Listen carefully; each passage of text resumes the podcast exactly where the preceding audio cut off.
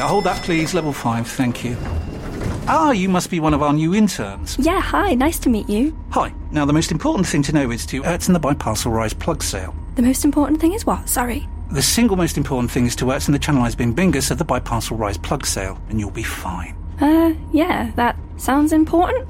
Does work chat all sound like gibberish to you? Find collaborative articles with tips from the LinkedIn community to help you get through those tricky conversations. Making work make sense? LinkedIn knows how. Cool fact a crocodile can't stick out its tongue. Also, you can get health insurance for a month or just under a year in some states. United Healthcare short term insurance plans, underwritten by Golden Rule Insurance Company, offer flexible, budget friendly coverage for you. Learn more at uh1.com.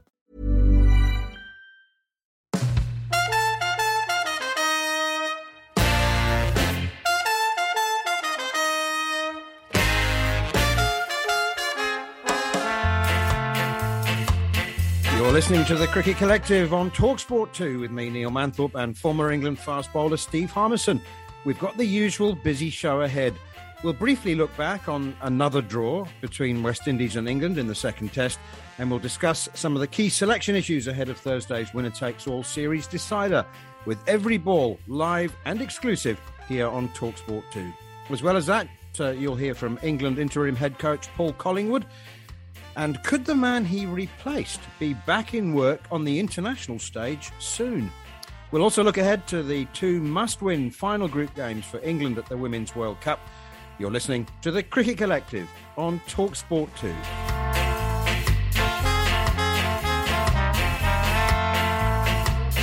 Harmy's uh, just arrived in Grenada, and um, uh, I'm delighted to tell you, Harmy, that uh, we are enjoying the warmest day of the year in London. It's well over 20 degrees, and um, I've got the shorts on for the first time since last summer. it's, it's an absolute delight. Uh, so, so there. yeah, Um, thank you, thank you. It's uh, it's a little bit warmer where we are. Me and Butch sampled the local local Hospitality? hospitality. I think at the hotel we had yesterday, um, but that was just to drown our sorrows of commentating on ten days of wow, what can we call it? Average, I would say, average pitches, average cricket. From an excitement point of view, and fingers crossed we get a, a good decider on a good pitch in Grenada. Oh, gee whiz. Oh, please, please just give the bowlers some help. I mean, there's so much to to question. Um, one thing I don't think is worth questioning was Joe Root um, uh, and the declaration. Um, for goodness sake, you know, people were saying, oh, well, he should have declared when Jonny Bairstow was out. Should, should have set them 240. You know, he fiddled around for 15 minutes. It's just all nonsensical. I mean, you know, you it, you needed another half a day. You did, yeah. And look, I think he could have went when Dan Lawrence got out, and I think he was going to. I think when the the, the cameras were panning on him, he was coming out when Dan Lawrence was coming. But then when Dan Lawrence got out in the middle of the over, and, and I think there was a there was a moment where himself and uh, Joe Root and Paul Collingwood went to each other, and I thought he was going to do it then, and then they must have just wanted that little little security, and the they carried on till lunch. And what people are going to remember as well, and you can say we should have declared before lunch, we'd lost them overs anyway. We'd lost them overs anyway because you lose two plus the one you're in. So you lose three overs. By declaring at lunch means you didn't lose any overs. So he still would have had the same amount of overs, even if he had declared before lunch. He would have just getting a little crack at a little crack at the West Indies before an over or two before lunch, as opposed to after, because them, you know, them overs would have lost. Maybe he's getting one more over in the grand scheme of things in the game, and that wouldn't have done any difference whatsoever. Pitches were flat. I thought Joe did. It was a good declaration in, in Antigua, trying to win the game. I thought it was a, a, a good declaration in Barbados, trying to win the game. There's a lot of positives. There's a huge amount of positives. And I've only seen that. And, I'm saying this because I've only seen that through my own eyes. I probably wouldn't be saying it if I was at home because I, I haven't seen it. But having been in this bubble around this group and around this team, I've been very, very impressed the way the way the boys have conducted themselves, the way they've trained, the way they've played, um, and as well the way they've been led as well by Paul Collingwood. Okay, um, there are two two more topics uh, to discuss. I want to um, ask you about Saqib Mahmood and Matt Fisher, but you've mentioned Paul Collingwood. Let's hear from the man himself. You know, we were always chasing the game. I guess the pace of his innings, um, we we felt as though we were a, a, kind of a session and session and a half behind the game, and I thought, as I said, our efforts to uh, try to catch up and, and enforce the game, enforce the issue was um, was exceptional. It just shows where we are um, in a mindset. Uh, we want to win. And um, you know the guys are going out there and, and, and trying to get ourselves in positions to uh, to win matches. But uh, it wasn't to be. But if we continue with that same kind of attitude, then. Um, it'll just be around the corner. That's Paul Collingwood, interim head coach. Um, he has said that uh, he would very much like the position full time. I've got a couple of questions for you. Um, is there enough distance between him and the players? Has he been retired long enough? Is that even a factor? I mean, he's been fulsome in his in his praise, maybe even you know slightly over to, over the top at, at times in his praise uh, for the players. Is he capable of being hard enough and distant enough? Is he a serious candidate in your in your view? In my view, he is. Yeah, he is hard enough on players. He's ruthless. I've been on the end of that at Durham.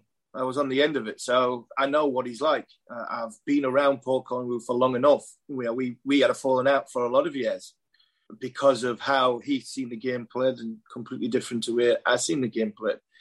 And I'm not sitting sitting here saying that he should be given the job because he's a friend. I'm saying he should be given the job because he's the best candidate out there, not because I want an England coach. These these players, he's got a connection with these players, and it's he's different to Chris Silverwood. There is a hardness of Paul Collingwood. There's a ruthlessness of Paul Collingwood. I don't think that was in Chris Silverwood. I always thought that the dynamic was the wrong way around when Paul was behind and not in front. And I think the distance between him playing and you know, not playing, I think I, I, think he's I think he's all right with that. I think he's comfortable with that in the surroundings. Along with Marcus Trescothick, Jon Lewis, Jeetan Patel. I've seen four guys here who have worked very, very hard and they are given the responsibility of the players. The players have got responsibility of it's your career. You know, you own your career. You we'll help you, guide you down a down a road.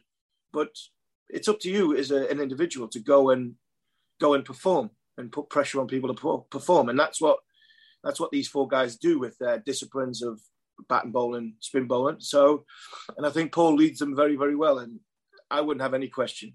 He'll not thank me for saying this. I'd give him the red ball job after seeing what I've seen this week or this this month, rather than he was a shoe in for the, the white ball job. I think you could give him both, to be honest, because he enjoys being away from home. He enjoys the fact that he's he's in with he's in with the lads, he's in with the group. He, he can detract himself from it, and I think I would give him I would definitely give him the red ball job because I think the red ball needs somebody, somebody like Paul. I, I really do. The white ball job, you can give it to anybody. You can get you can get one of your level level four coaches who's gone through all his badges, and you, you can bring him out of you know Tom Noddy club cricket, and he can coach the the white ball team because all he has to do is pick his bag up and go from venue to venue. Because Eoin Morgan is is in total control and he's doing a great job at it. So I would actually give this group to to, to Collie and Trez and and Jeetan and and Lewis, and I think they started off very very nicely over here. Okay, and um, as far as Mahmood and Fisher are concerned, I mean, it was a bit like uh, having a look at a talented young sprinter, making him run barefoot on a beach. You know, you, you I don't know how much you can learn um, about about not not talking about their pace, um, but but you know what? Um, the consensus from from this end was that uh, whatever boxes they could tick, they did. I thought they did as well. I really did. I was very very happy the way the two of them performed on a pitch, which was a shocker. and I thought I thought Fisher hit better areas than Mahmood with the harder ball, with the newer ball. But I thought Mahmood was used well by Joe Root in the time that was needed, and he delivered his skills properly, which was when the ball was reversing. The wicket was getting obviously slower and lower, and he hit good areas there. He bowled the shorter length, and then he, he, he got it right up there and give it a chance to reverse swing. So first impressions, and you never know. You really don't. You could have somebody come out of first class cricket who's got a million wickets, million wickets, but if the temperament's not right, freeze on the big stage, don't just don't do it at international level. But I think these two hit the ground running hard. They've had tough baptism, I'd actually throw them back out there. I really would. I really would. I know you will talk about picking teams later on, but for what they've come here for, England are now scoring runs. I'd play Fisher Mahmood with Ben Stokes and I'd play the two spinners in, in Grenada if we get surface. I'm not seeing the surface yet. Okay. If we get surface like this. Three spinners, Harmy. Three spinners because we've all fallen in love with Dan Lawrence now. Do, do you know? I mean, he, his batting's been lovely. It's been selfless. It's been creative and uh, just terrific. And I hope he gets a run at number four now. But did you know that he had bowled less than 200 overs in his first class career before before his? I mean, good part timer and lovely action. yes, he's got he's confuses a few batsmen by a lot of moving parts, and you see it's a good job I don't have that action. You see his belly for for, for most of it bobbling about, but no, I tell you what, he's he's a smashing young man who you see him on the mornings on the field, and he's he's always got a word. He's always quite chipper and cheerful. He batted lovely in this in this Test series so far. He really has. I do hope he gets a run at number four. Again, we talk about Joe going to three makes it easier to bring somebody in to get them used to Test match cricket at four as opposed to three, and that that hasn't really detracted from what the team's performance has been because Joe Root's Joe Root and he scored ridiculous amounts of runs and he's comfortable in his own game. So going to going to three hasn't affected the team, but it has affected the team in another way. It, it, it's affected the team in a positive way because the person that comes in at number four has felt a lot more comfortable. So I think again, Lawrence, so far so good. It's hard to it's hard to really judge somebody, and I think the same with Fisher and Mahmood, till they've had that run in the side, till they've had them games both away and then at home. And I think Alex Lees is in that boat as well. But so far, so good. I think the, the, the environment and the attitude and the application and the hard work that these have shown so far stand them in good stead for you know for the foreseeable future. You're listening to the Cricket Collective on Talksport 2 with me, Neil Manthorp, and former England fast bowler Steve Harmison. Next up, we get the West Indies viewpoint as they name an unchanged squad for Thursday's third and final test. Every ball live and exclusive here on Talksport 2. Delighted to say, as promised, we're joined by Michelle St. Patrick Hewitt from the Caribbean Cricket Podcast to look at things from a West Indian point of view. Uh, Michelle, first of all, how have the pitches uh, been received um, in the Caribbean? I think let's let's look at it from two angles. Um, I'll give the cynical point of view first and foremost. Have these pitches deliberately been quote unquote doctored to last five days because financially it's the best thing to do? I couldn't say, but I don't understand the merit of producing these tracks for watchable Test cricket. The the people that matter in cricket West Indies have made it very clear that that wasn't what was requested. Um, and I, I believe them because at the end of the day, if you have the bowling attack that West Indies have, why would you want a flat deck?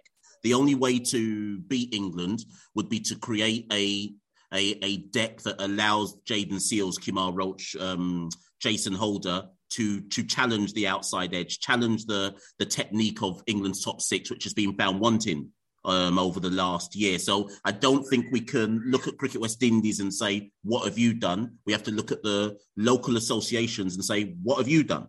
Uh, in, in, in, creating these um, decks. I saw an article with Anthony Merrick, the uh, groundsman at Antigua, and he pretty much has said um, in their local, the Antigua Observer, that yeah, the, the, the track was underprepared. He's given mitigating reasons and circumstances for it, but he's admitted as much that yeah, it was flat and I really wish I hadn't prepared a flat deck. So on that side, yeah, we can we can kind of say that point of view. On the on the other point of view, it also kind of is what it is. It, it, it's Test cricket. You get given a you get given a, a, pitch to play with. Both sides have to have to deal with the same wicket, and in some ways, you could say, particularly looking at the second Test with Kraigg's knock, that at the end of the day, if Kraigg Brathwaite doesn't produce the knock he produces in Barbados, England win. So it's not as simplistic as just saying, well, it's a flat deck, because actually Kraigg's not saved the test match. Listen, I think we're all going to be in agreement here. Nobody wants the same track in Grenada. At least we can say that. We want some kind of even bat and ball contest in Grenada. Yeah, if we get the same track in Grenada, I'm going home even before day one, never mind after day one, because it has been a challenge uh, for everybody, I think, in the um, watching delivering, playing on. There, there, have been challenges from from both sides because both bowling units, I don't think are up to taking 20 wickets on a on a on a deck like that. So we're going to need some more grass in Grenada. But how pleasing was it? You know, talking about the bowling side of it being not up to it, but how pleasing was it from a West Indian to see how well Kraigg Kraigg Brathwaite played proper Test match cricket? Yeah, most definitely. And um, I'm going to hold my hands up and say that I was one of the I was one of the people saying back in uh, the back end of 2020, I said that Kraigg's position in the West Indies team was under threat, and it, it was. If, if I think if people go and study the numbers and what Kraigg had produced from about 2018 to 2020, arguably he could and perhaps should have been dropped. He lost the vice captaincy, but as tends to happen with some players in world cricket, once he got given the captaincy, his form came back and almost the responsibility of having to lead the side. He's since being captain of the West Indies, he's now averaging over 40, um, which in as an opening batsman in Test cricket, you can't ask for more than that. Not, not in the current uh, kind of climate of the difficulty of opening um, in Test cricket. And at the end of the day, as slow and as attritional as it was to watch Kraigg do that, you have to respect anybody who can what I think we've all been speaking about. It. He was off the field for 19 overs across all five days of that test match. The mental fortitude to to just stick with it and ensure that his side um, didn't fall to defeat. I'm not saying it's one of the greatest test match knocks of all time. No, it's not, but it's one of the greatest displays of application I've seen um, in a in a kind of across uh, a five day test match. It's certainly one of the great innings. Um, in fact, one of the great batting performances. I mean, he's actually batted for over half of the test match. You know what? We've all got our favourite statistics. I mean, Jack Leach bowled more deliveries to him than any bowler has ever bowled to a batsman in a test match before. There's lots of quirky little stats. But the one that really um, tickled me is that I read that since Kraigg Brathwaite's test debut in 2013, he has not played. We're talking about a West Indian batsman. He has not played a T20 match, not one at domestic level. He hasn't. He doesn't play T20 cricket. That makes him the biggest outlier in the in the modern history of the game. I want I want to believe that that means it's going to herald in a new generation of Test batsmen for, for, for the West Indies. Alas, Alas, I still think we'll see more Chris Gayle type opening opening batters than we'll see Kraigg Brathwaite. But um, it, do you know what though? What it was good to see is that it reminded everyone that there is still a time and a place for different style of cricketers, and that there is no one style of of of batters. There is no. You don't always have to come out and set the pace and move cricket forward quickly. Sometimes you need to grind and you just need to put a price on your wicket. So I think it was good to be reminded that those type of players are important and needed. And Michelle, just um, a couple of more points from me. Um, I don't mean to be disrespectful at all because I know he scored plenty of runs in, uh, domestically, but John Campbell, um, does he does he get another go? I mean, you know, he he's looked like a man who averages twenty three in Test cricket. And do, what other replacements is Kyle Mayers in in line for a, an appearance in Grenada? So I don't see John Campbell John Campbell getting dropped. Um, should he have been recalled? Listen, that, that's a big debate that, that's being had in the Caribbean at the moment. And listen, the reality, and again, I think I think there's some parallels with England here in terms of openers and not being able to find anyone, not sticking with anyone, etc. The reality of the situation is, since Chris Gayle retired from Test cricket in 2014, the only opening uh, batter that has made centuries, um, so what, what's that now? Eight years is Kraigg Brathwaite. Hmm. We have tried, just to name a few players: Kieran Powell, John Campbell, Shai Hope, Leon Johnson, Devon Smith. Uh, some of these players, Steve Harmison must remember, uh, must remember bowling too. And I'm going to be really, I'm realistic here. None of them were good enough. That, that, that's, that's not me being harsh. I think that's just realistic. Look at their numbers. None of them were good enough. And the reason why I draw parallels to England is what do you do then in that situation? So England have tried Burns, they've tried Hameed, they're currently on Crawley and Lees, etc., etc. What do you do when you don't have any openers that can put up any substantial numbers internationally or domestically. That's the worst thing. They're not even putting them up domestically. So I, I actually hope that you two can give me an answer because I don't, I, don't know what we're supposed to do um, in that situation. I think they will persist with John Campbell in Grenada, and then if he fails, then they can definitively say, "Well, we brought you back. You got the whole series. You failed. Your time is now up. We now go back into uh, the kind of cupboard and look for." Someone who's averaging 25 in domestic cricket and they're going to get a chance now like I, I i literally don't know what you do um, in that scenario other than think outside the box and do you tell a middle order batsman to come and open now is that is, is that what you do is that crawley an opener for example should he be opening for england so do we do something like that yeah, it's an interesting, interesting point. Whether you go just to sit to Kyle Mayers, off you go. If you want to, you want to place in the side, you go in first. He did it in T20 cricket. I know it's a completely different different animal and different game, but that might be the only opening you get. So as an individual, you have to grasp it when when you do. Looking at the bowling, it's an interesting one. Do you do you give Jayden Seales a rest? He's 20 year old. He's played 10 first class matches, eight of them or seven of them test matches, three back to back games. You're asking a lot of a young body and a young mind. I actually think he's bowling nice and he looks good. Um, so it'll be interesting one. And we, we, because there's no Shannon Gabriel, who's still injured, will Anderson Phillips get a go? I mean, like I say, they've they've kept the same squad. West Indies, when they went to England in 2020, made a crucial error for me. They played the exact same bowling unit for all three Test matches. Uh, that series was hanging in the balance, 1 1 going into the final test. We didn't rotate at any point in time, and England did rotate. Now, England have already rotated for the first two tests, some due to injury, uh, couldn't be helped, etc. I'm, I'm with you, Harmy. I just don't know if there's merit in this day and age to go three back to back tests and on these flat decks as well. Not even like you've been given any help in the first two tests and play the same bowling attack. But given it's nil nil, do you really give someone a test debut in the final test um, of a series? So to me, it's a gamble. It's a gamble either way. I, I would assume that both bowling attacks are feeling pretty drained um, right now.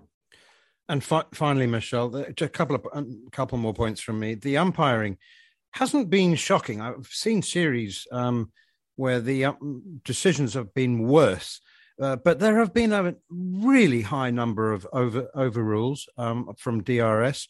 Uh, you know, a lot of inside edges onto the pads. I mean, has that been a a talking point. And and while you consider that, um, you know that these five day pitches in the first two tests, for me, it's not so much as simplistic as making sure the Barmy Army drink lots of beer and spend lots of money for five days. It's actually the television time, I think. You know, the Caribbean's been struggling, obviously, with its reliance on tourism. And it just seems to me that five days, and we've had a lot of beach shots, uh, we've had a lot of palm trees, a lot of rum punch shots. And it just, you know, I mean, it seems to me that if the if the Barbados Tourism Board and the Antigua Tourism Board had said, "Listen, we want to have as much time as possible to show the world that the Caribbean is open for business. Can we please go five days? I'm not even being facetious. You know, it really occurred to me. Well, just dealing with the latter point, I agree. Tourism is king in the Caribbean. And it matters. Like I say, I, I think we've had, we've had this debate uh, on kind of like the Caribbean Cricket Podcast and with people who have engaged with us on that. I think it has played a huge role in in this five day snorathon, so to speak. but, um, but I don't think you'll get anyone admitting it. That's the thing. I don't think you'll get anyone actually admitting that this all played a role. In terms of your previous question, uh, umpires. Umpires. Ah, uh, let me see. How honest am I allowed to be? Um, Joel Wilson is an elite umpire, so we've we've all seen Joel Wilson umpire, and it's not about digging out Joel Wilson at the end of the day, but sometimes, sometimes it looks like some of the decisions that they just look a bit like guesswork. Sometimes I think that's the best way I could put it. I'm not saying that's what is happening; it just looks like that, and it's got to a point. You know, you know, it's not looking good when it's got to a point now where a team makes an appeal and you don't know if the umpire is going to give it out, even if it's clearly sliding down leg. And that's not a good sign of, of the level of umpiring if anything's in play, regardless of of um, of how uh, how clear uh, the decision is. Thanks, Michelle. I, I, you know what? My theory is that DRS has made some umpires lazy, and uh, you know they if they if they yeah. overcome their ego and they don't care if they're overruled or not, I reckon they're just going well. Uh, you know, I'll just give it out. You know, if it's close, give it out because uh, the the right decision will be made. DRS will get me out of the hole. I've never considered that. You know, I always thought that an umpire didn't want to be shown up by DRS. I think they're over that now. I think they're yeah, over. I think, yeah, I think they are over it. I don't think they I don't think that comes in now. I think yeah, yeah, I think they are lazy. I really do. I think we've got to get back to got to get the best umpiring umpiring as many test match games as we possibly can. And I'd even go even further and because there's so few test matches around the world now, we talk about elite panel, like you just said there. I think there should be a, a, a, set panel for test matches only, and they should be the best 10, 12 umpires in the world. And they just go around the world doing uh, test match cricket because they seem to have better concentration and they are comfortable with the decisions they make. Unfortunately, the ones that we've got here at the minute, I think they would fall well underneath that elite panel.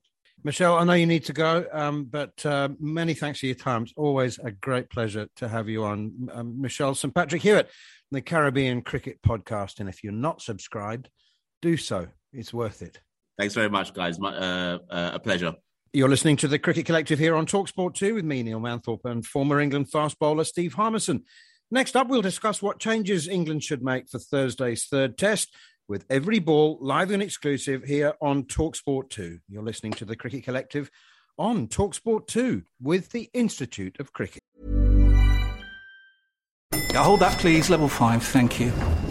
Ah, you must be one of our new interns. Yeah, hi, nice to meet you. Hi. Now, the most important thing to know is to Ertzen the Biparcel Rise plug sale. The most important thing is what? Sorry. The single most important thing is to Ertzen the Channelized Bin Bingus of the Biparcel Rise plug sale, and you'll be fine. Uh, yeah, that sounds important. Does work chat all sound like gibberish to you? Find collaborative articles with tips from the LinkedIn community to help you get through those tricky conversations. Making work make sense? LinkedIn knows how. Hey, I'm Ryan Reynolds. Recently, I asked Mint Mobile's legal team if big wireless companies are allowed to raise prices due to inflation. They said yes. And then when I asked if raising prices technically violates those onerous two year contracts, they said, What the f are you talking about, you insane Hollywood ass?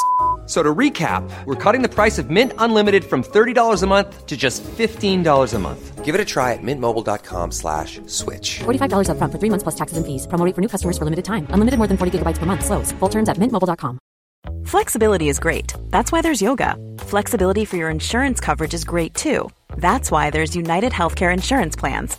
Underwritten by Golden Rule Insurance Company, United Healthcare Insurance Plans offer flexible, budget friendly coverage for medical, vision, dental, and more. One of these plans may be right for you if you're, say, between jobs, coming off your parents' plan, turning a side hustle into a full hustle, or even missed open enrollment. Want more flexibility? Find out more about United Healthcare Insurance Plans at uh1.com.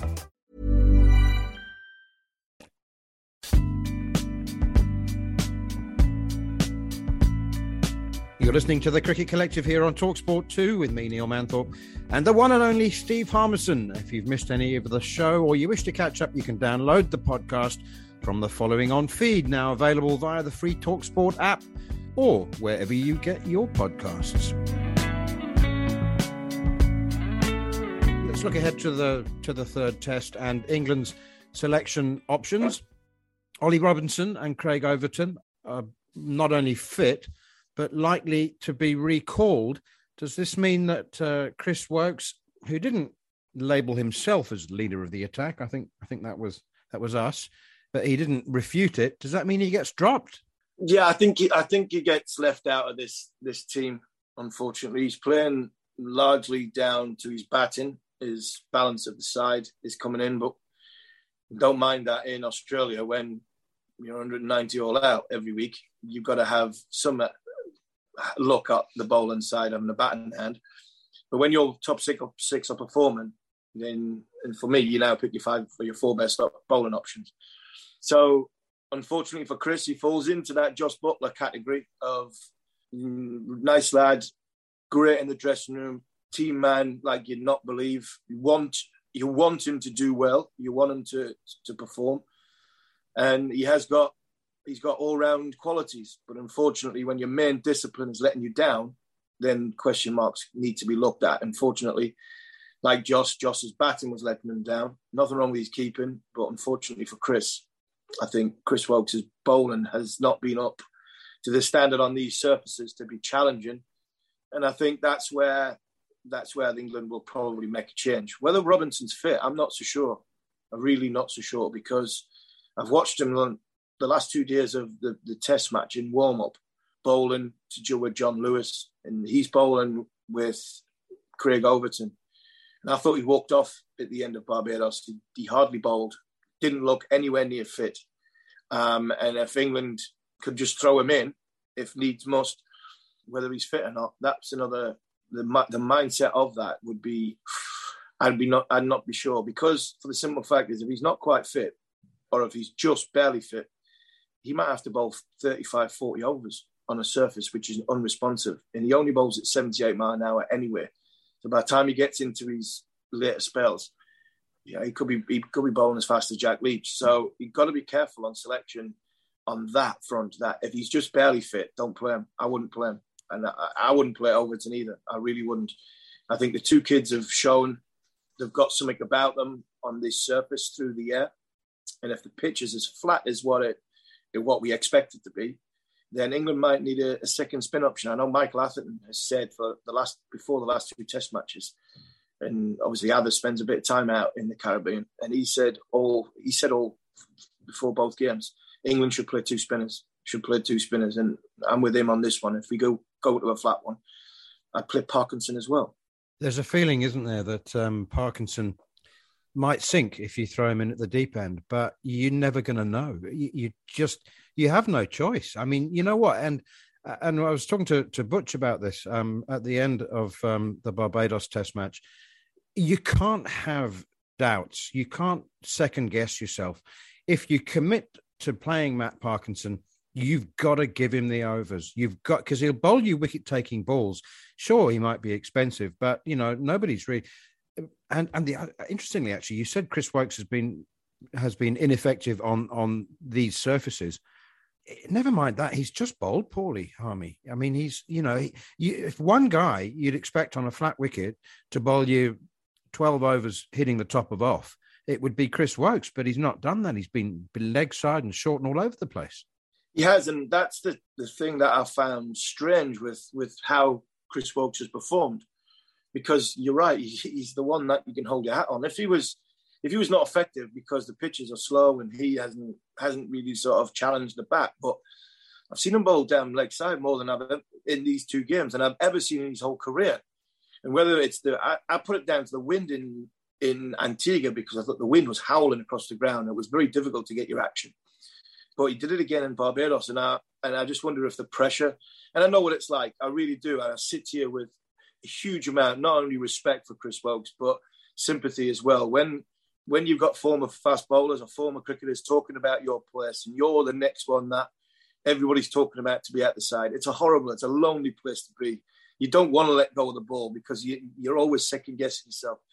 Fortunately, I think that's where Chris is at. The Parkinson one, England have been desperate in these two games to have a, a leg spinner in their side with 500 on 500 on the board and you know 350 on the, the, the games in Antigua. So he's going to bowl some. He's going to bowl some dross. He's going to bowl hip high full tosses. But if you put runs on the board, who cares? Jack Leach bowled 90, 94 overs in that last match. He got six wickets. Three of them were ranked long hops. He got three wickets were ranked long, but were average balls.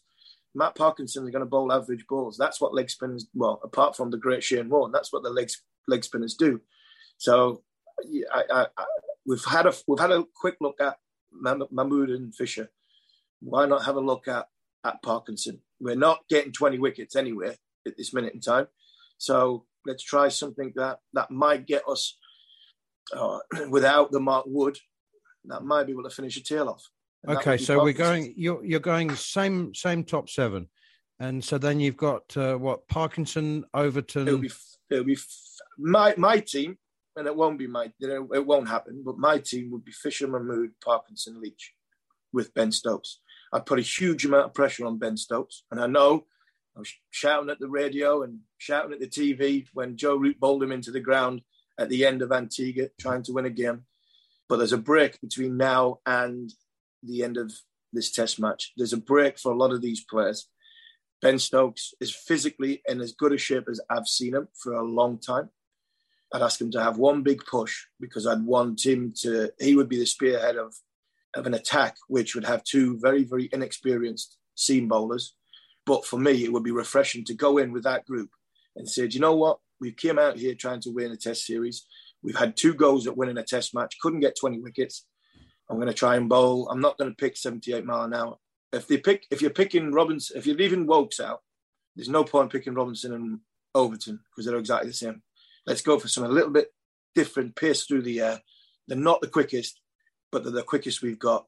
And I'd go with the three seam bowlers of Mahmood Fisher and Stokes, and I'd pick Parkinson to knock the tail over 8, 9, 10, 11, and get Parkinson turning the ball both ways. Leach, you've seen Leach. We've asked Leach to, first time in a long time, he's held an end up by doing the basic things, by bowling line and length. You'd have to do that again. And I think that would be that would be a, a refreshing outlook of how we come on this trip and how far we've come, picking the young bowlers and a batting unit that scored runs. I think we go back ticked a lot of boxes. We've done. We've been on air for something like th- thirty-eight minutes. It's the first time in a month that we've um, gone this far without mentioning Broad and Anderson. Yeah, so it's great, isn't it? Would they? Would they have made any difference? Uh, yeah, definitely, no question whatsoever their experience would have made difference. Them being on the field would have made difference. We, a lot of a lot's been talked about. You know, the great late Shane Warne, and whenever you were in Warney's company on the field, there was something happening, and it was largely down to because the opposition were the opposition were apprehensive. The opposition had this this fear of greatness. Broad Anderson of greatness, and Jimmy would have bowled 50 overs 50 overs and gone for 75. But he would have got a breakthrough. Seen the spells he bowled in Chennai when he when he, he opened that game up for us. Know, in Ahmedabad again, Brody, time after time, you question that man, you question that lad, and he keeps coming back with spells that just breaks the game open. No, they know how to they know how to bowl on every given surface, no matter what it is. They would have moaned like you'd not believe on the wickets that they are, because that's what greatness does. But they would have made a difference. But Fisher and Mahmood playing this last test match, and England managed to win the series, go home 1 0 after scoring over 350 and you know, getting a 500 in the play. The two young bowlers have had two test matches. They go into they go positively into the summer, and then you bring your two greats back in and around the group. And English cricket with a red ball starting to go somewhere. At the minute, it's teetering. And I think they've got they've got they've got they're on the verge of doing something special out here. And then you chuck the greats back into the group with one of the fast bowlers coming back in. Pool of red ball players is getting bigger, and that's what we tried to achieve when we come out here. We've also gone deep into this show without mentioning the IPL, which is also good news for me. But I have to ask you um, a piece of breaking news, which you may not have known. It just it's it amuses me. It tickles me. Do you know who Mark Wood's replacement is at the Gujarat Lions? They've been uh, no, desperately looking around. Have you seen who they signed? No. Blessing Muzarabani. Who? Blessing Muzarabani. Uh, well, he's not Mark Wood. I know that, and he's not any. Will not be anywhere near as fearsome as Mark Wood. And he's gutting that Mark Wood's not not going to be a chance to play in the IPL. He'll be fit for the summer, for the start of the summer, and it's, it's heartbreaking that he's missing out because if we had him for the first test match, we would have won. If we had him for the second test match, we definitely would have won. Might not have played in the third test match if we were winning, but it's it is heartbreaking. But no, I've not really heard of that. That he's bowler a, from he's a he, I think he's 25 years old. He's six foot seven. He's from Zimbabwe, and he's the second Zimbabwean to uh, be signed in the IPL because Tatenda Taibu was signed by the Kolkata Knight Riders in their first season but um, that was uh, because um, he was friends with Shah Rukh Khan. Uh, he never played a game, so yeah. Look, look out for Blessing Muzarab- Blessing Muzarabani. He's um, six foot. Seven. I mean, he's the polar opposite of uh, Mark mm. Wood. He's he's not particularly quick. He's extremely tall, and uh, he's put in some some decent performances. But the Gujarat Lions went everywhere. They've uh, tried three or four fast bowlers. So poor old Blessing is feeling like uh, very much a reserve. well, you get paid, so you'd be over the moon. Oh yeah, yeah, oh yeah, yeah, yeah. Those US dollars would go a long way in Zimbabwe. Okay, um, you can hear live ball by ball commentary exclusively here on uh, Talk Sport Two, the third and final test between the West Indies and England, and it starts from 1 p.m. on Thursday afternoon.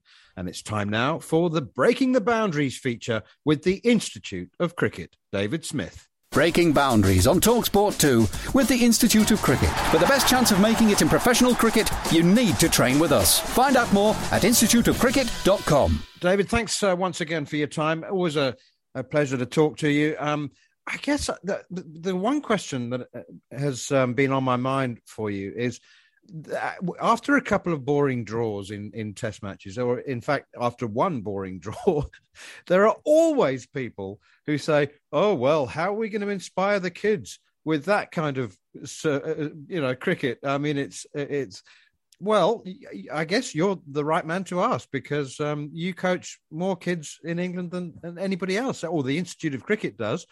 Is it true? Do you think? I mean, do, do kids look at dull test match and think, "Oh, well, uh, I'm I'm going to play football then"? I think it it helps at the moment that it starts during the kids' school time, but uh, I think that's where it goes back to developing that love of the game, isn't it? You know, ultimately, it's about we've we've started that journey with children at the age of four, five, and six, and I, I think by the time they get to watching Test cricket, they're hooked and they love it regardless of what format or what you know what shape it's in. Um, I think that's that's the, the, the critical part of what we're trying to do. It's everybody's going to find their their sort of level in cricket, whether that's test uh, test match level, whether that's just playing for their local cricket club in their third or fourth team. And you know, if they love if they love that, then that's really is the most important thing. So I don't I don't necessarily think it matters. You know, once you're hooked on cricket, I think that's it. In the February half term, David? Did you were you were you getting the the, you know, the the camps and the groups ready for the Test series of of West Indies versus England? And I'm sure them kids are now going. My coach is lying to me because he would be telling them how exciting it is. This is going to be great. What were the success stories of the the half term and what were you working on leading into the series into this, this season? Yeah, I think it's it's always a little bit of a, a, harder time of the season. You know, when you get to February half term, the children are really excited. The weather starts to get a little bit better, like it is now. You know, everyone's looking forward to the season starting, but you've still got that six to eight week period of technical work that you can still be doing. So yeah, I think you've got to balance out the the fundamental skills of the, the technical work, but also making sure that the children come away from the camp having had a lot of fun every day. Um, that's ultimately what's going to bring them back the next day and, and, you know, get them wanting to continue to play in the game. So, yeah, like I said, it's just about that love of the game and, and, you know, trying to just have fun with it really and not, not make it too, you know, too serious at times. David, I must say, um, I don't think that uh, a, five days of a drawn test match is a disincentive at all. And I remember very clearly lots of kids when I was when I was very young starting to play cricket who just loved to bat and they would just bat and bat and bat. And you know what? I think Kraigg Brathwaite, who batted for half the test match, is an absolute inspiration. Yeah, I mean, actually, we uh, I, have been on a couple of tours out to Barbados, played in the, uh, took a team out there to represent uh, or play in the Sir Garfield Sobers tournament, which is quite a popular tournament out in Barbados. And and Kraigg Brathwaite was playing for Combermere School, and they're a, they're a really really strong cricketing uh, school in, in Barbados. And he was he was churning out hundreds at you know a very young age, uh, and you know he is quite a an inspiration, I think, in terms of test match batting. Definitely, he's got a history across his career of churning out hundred after hundred um, and he and he's doing it now at the, the, highest level. You know, so fair play to him. David, um, a couple of days ago, um, Matt Prior and Alex Tudor spoke with great, great passion, and there's a podcast um, of their conversation about the cost of cricket, the burden that it places on on parents. Um, and, and let's be honest, I mean, you know, cricket isn't the cheapest game, but they felt that the pathways programs at, at many of the counties were so overpriced um, that it it penalised really really talented children and prevented them from uh, from getting into the game. Your thoughts on that? Look, I mean, I've I, I, know that the the financial models of football and cricket are completely different, but I've always been a massive advocate for, you know, when you get to that point of playing for your county, you shouldn't have to pay a fortune to do that. I'm I really am a massive believer in that, and I know that Harmy's got children that are on the pathway as well, and you know you, you end up and i've got friends that have children that are part of it. You're looking at 200 300 you know pounds for a summer plus your kit and then you've got all your winter coaching and, and then obviously you know the time that parents take out of work to travel and, and go around the country. It is expensive you know it is expensive and i don't know what i don't know whether the ecb could subsidize that more to make it more um, affordable for parents you know because it is it is expensive you know when when you get to that level which you know in my mind is almost you've you should be rewarded at that stage. You've reached a real high level of cricket in your your traveling journey. Um, and then you're having to pay a real premium for it. And you know so i i sort of uh, have always advocated for for counties to be able to offer that as cheaply as possible. Yeah i'm i'm 100% with that. I think cricket is an expensive game. It is a very expensive game. And the amount of money that the ecb make and counties do make a lot do make a good chunk of money, I think it should be. You shouldn't have to be sort of financially crippled, because uh, let's be fair, a lot of a lot of families will be when it comes to the little Johnny getting into the county side, which is so proud from a family point of view, but it's going to cost them, and the cost of living in, in, in our country is, is, is rising all the time. So I do believe the ECB should help. I do believe counties should help. It shouldn't cost you from a coaching point of view to get into your counties a representative age groups and that is something I think Matt Prior he threw it out on Twitter and then backed it up with what he said in our in the podcast the other day brilliantly well. And from from that going forward, is there any way that we can look to get the, the sort of more underprivileged kids into to the game without it costing a ridiculous amount of money? Because it just seems that they're the ones that are, are suffering and we're not reaching everybody in our country. Yeah, no, I, th- I, think it's I think it's a great point. Now, I'm sure that counties all would offer bursaries to individual, you know, players on you know different circumstances. I just think at the moment the the model across all counties, and I, I hope that it will start to change over the next two to three years, is that you know they realise and understand that not everybody can afford you know the the latest equipment or the latest kit, or we're changing our kit sponsor, so everybody's got to spend another two hundred pounds on on clothing because you know every no parent wants to send their child out to play and represent the county with last year's clothing on but it may be a financial difficulty that they just cannot do it.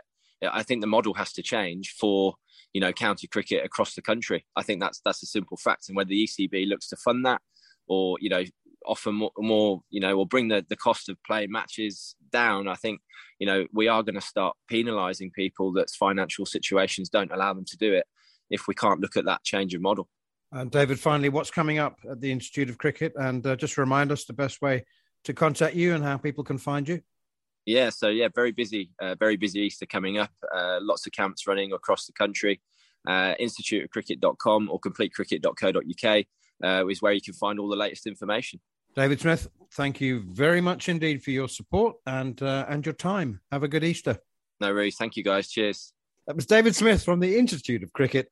And that was the Breaking the Boundaries feature with the Institute of Cricket. Breaking Boundaries on Talksport 2 with the Institute of Cricket. For the best chance of making it in professional cricket, you need to train with us. Find out more at instituteofcricket.com. Well, toss said it nearly carried to the hands of mid-wicket. But England get over the line just, and the celebrations from Anya Shrubsole tells everything that how tense it was. New Zealand fought seriously hard in that last half hour, but it's a sense of relief from England and huge disappointment from New Zealand. We've just got to take it a game at a time, which is what we've I think been doing really well so far. Is you know we've been playing must-win cricket now for a week and it's just about ticking things off as we go. So the fact that we've got those first two wins is so important to us, um, and we've got two more must-win games to come. So um, yeah, it's it, has been a difficult tournament for us. It's obviously not gone how it's we wanted it to or how we envisaged that it would, but I think we're starting to just pick ourselves up at the right time. That was England's and Talk Sports Kate Cross talking about a thrilling thrilling victory by one wicket. Heartbreak for New Zealand, the hosts. Uh, they were eliminated from the, the uh, Women's World Cup. England scraping by. My goodness me. They lost their first three games. They then needed to win their next four. And they've they're on course because uh, their last two games are against Pakistan and Bangladesh, who are propping up um, the table. But that, I mean, this this tournament, Harmy, has been, I think, unprecedented in any ICC event for the number of you know victories by two or three runs, one or two wickets, and the number of games that have gone to the last over. That was just. I'm I'm glad I only saw highlights. You know, I knew the result when I saw the highlights, and I'm still nervous. No, no, it was. We, we we got the highlights over here as well, and it's great for the women's team, England women's team, that the, the they're just hanging on desperately to to make the make the semi-finals. And if they get to the semi-finals, you, have got to fancy them because they've been playing knockout cricket ever since the the third round game or the third round robin game. So when you see the, the results and some of the performances in the tournament, I think it just shows you how much women's cricket is getting better around the world because there was two teams, three teams, and then everybody else was just getting left behind. Now, because there's a lot more financial resources going into the women's game, there's a lot better coaching going into the game, and it's been taken a little bit more seriously. Then what you what you're finding is other countries are now getting better, and they're, they're, they're gradually getting closer and closer together. So I think that's great for the women's game. Probably the, the best thing about the hundred this year has, and this last year was the women's section of it rather than the men's section. Um, and our teams, our other countries get around the world getting better because they're throwing more financial resources at it and they're getting better coaching. So that got to enhance the women's game. And by looking at some of the results, seeing some of the performances in the World Cup, who would have thought New Zealand would have getting would have getting knocked out? Who would have thought England would have been even even England might get knocked out um, before the semi-finals? But I think you've got to fancy England if they do get to the semi-finals because of their experience in big tournament player, and they've been playing knockout cricket for quite a while now. Well, the tournament has looked from the from the off as a straight contest between seven teams for who can get beaten by Australia in the final. Um, yeah. And and at, at, at, this stage, England have given themselves a chance. Now, um, Sri Lanka cricket apparently in advanced. We hear from a reliable source in advanced talks with Chris Silverwood to sign him as head coach. I think, and I know that you. I mean, I, have I've told you on on and off air. I think Chris Silverwood was uh, uh, given several hospital passes um, when he was coach. I think he was on an absolute hiding to nothing uh, with the Ash, and then to to be put in charge of selection as well. I just think it was it was too much, but I like that. I mean, you know, I I can't put my finger on on why, but um, I think without the pressure of of Ashes cricket and and uh, and the you know the I don't know I I just I like that I like that idea and I think he'd do really well. I'm sure he will, and he's, he's a good man, Spoons. He's a he's a really really good man, and a good coach too. We know that he's a good coach. Yeah, good coach. I think that's a given. If you get given a coach's job at, at the top end, you are a you are a good coach. You've worked your, you, you've done your apprenticeship to get to the top, and you don't do that by by not being a, a, good coach or a good bloke that goes with it. And that's what Chris Silverwood is. And I'd like to see him get the Sri Lanka job. He'll gain a huge amount of experience doing it. I think Sri Lanka are getting better as well. They've got a lot of younger players who are coming into the game who are who are getting better, and they'll they'll start being more of a force. They've had a, a little transition since the likes of Jayawardene and Sangakkara, Murali, all they all left at the same time, and I think they're trying, obviously trying to rebuild, and I think Chris Silver will do a good job there without the pressure of England coach. And I couldn't agree more. The hospital passes he got were ridiculous.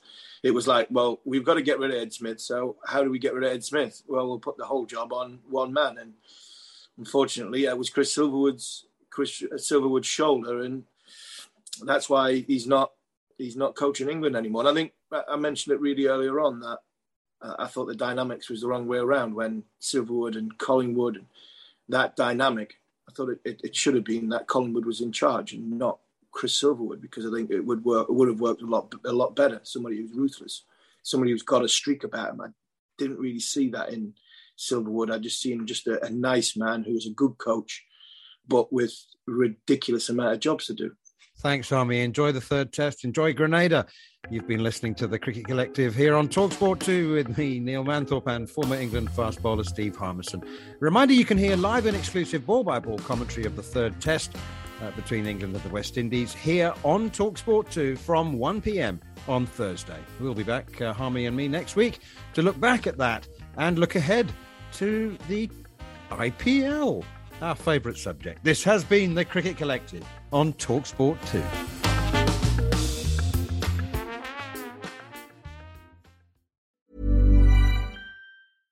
Yeah, hold that, please. Level 5, thank you.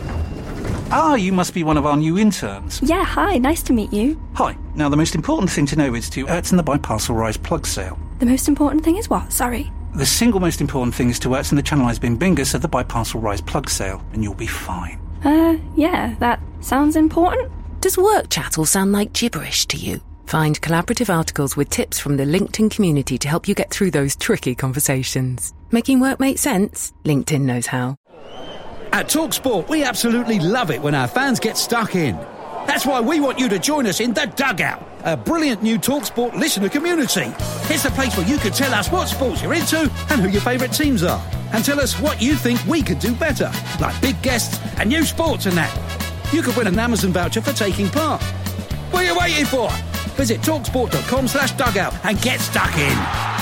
18 plus terms and conditions apply.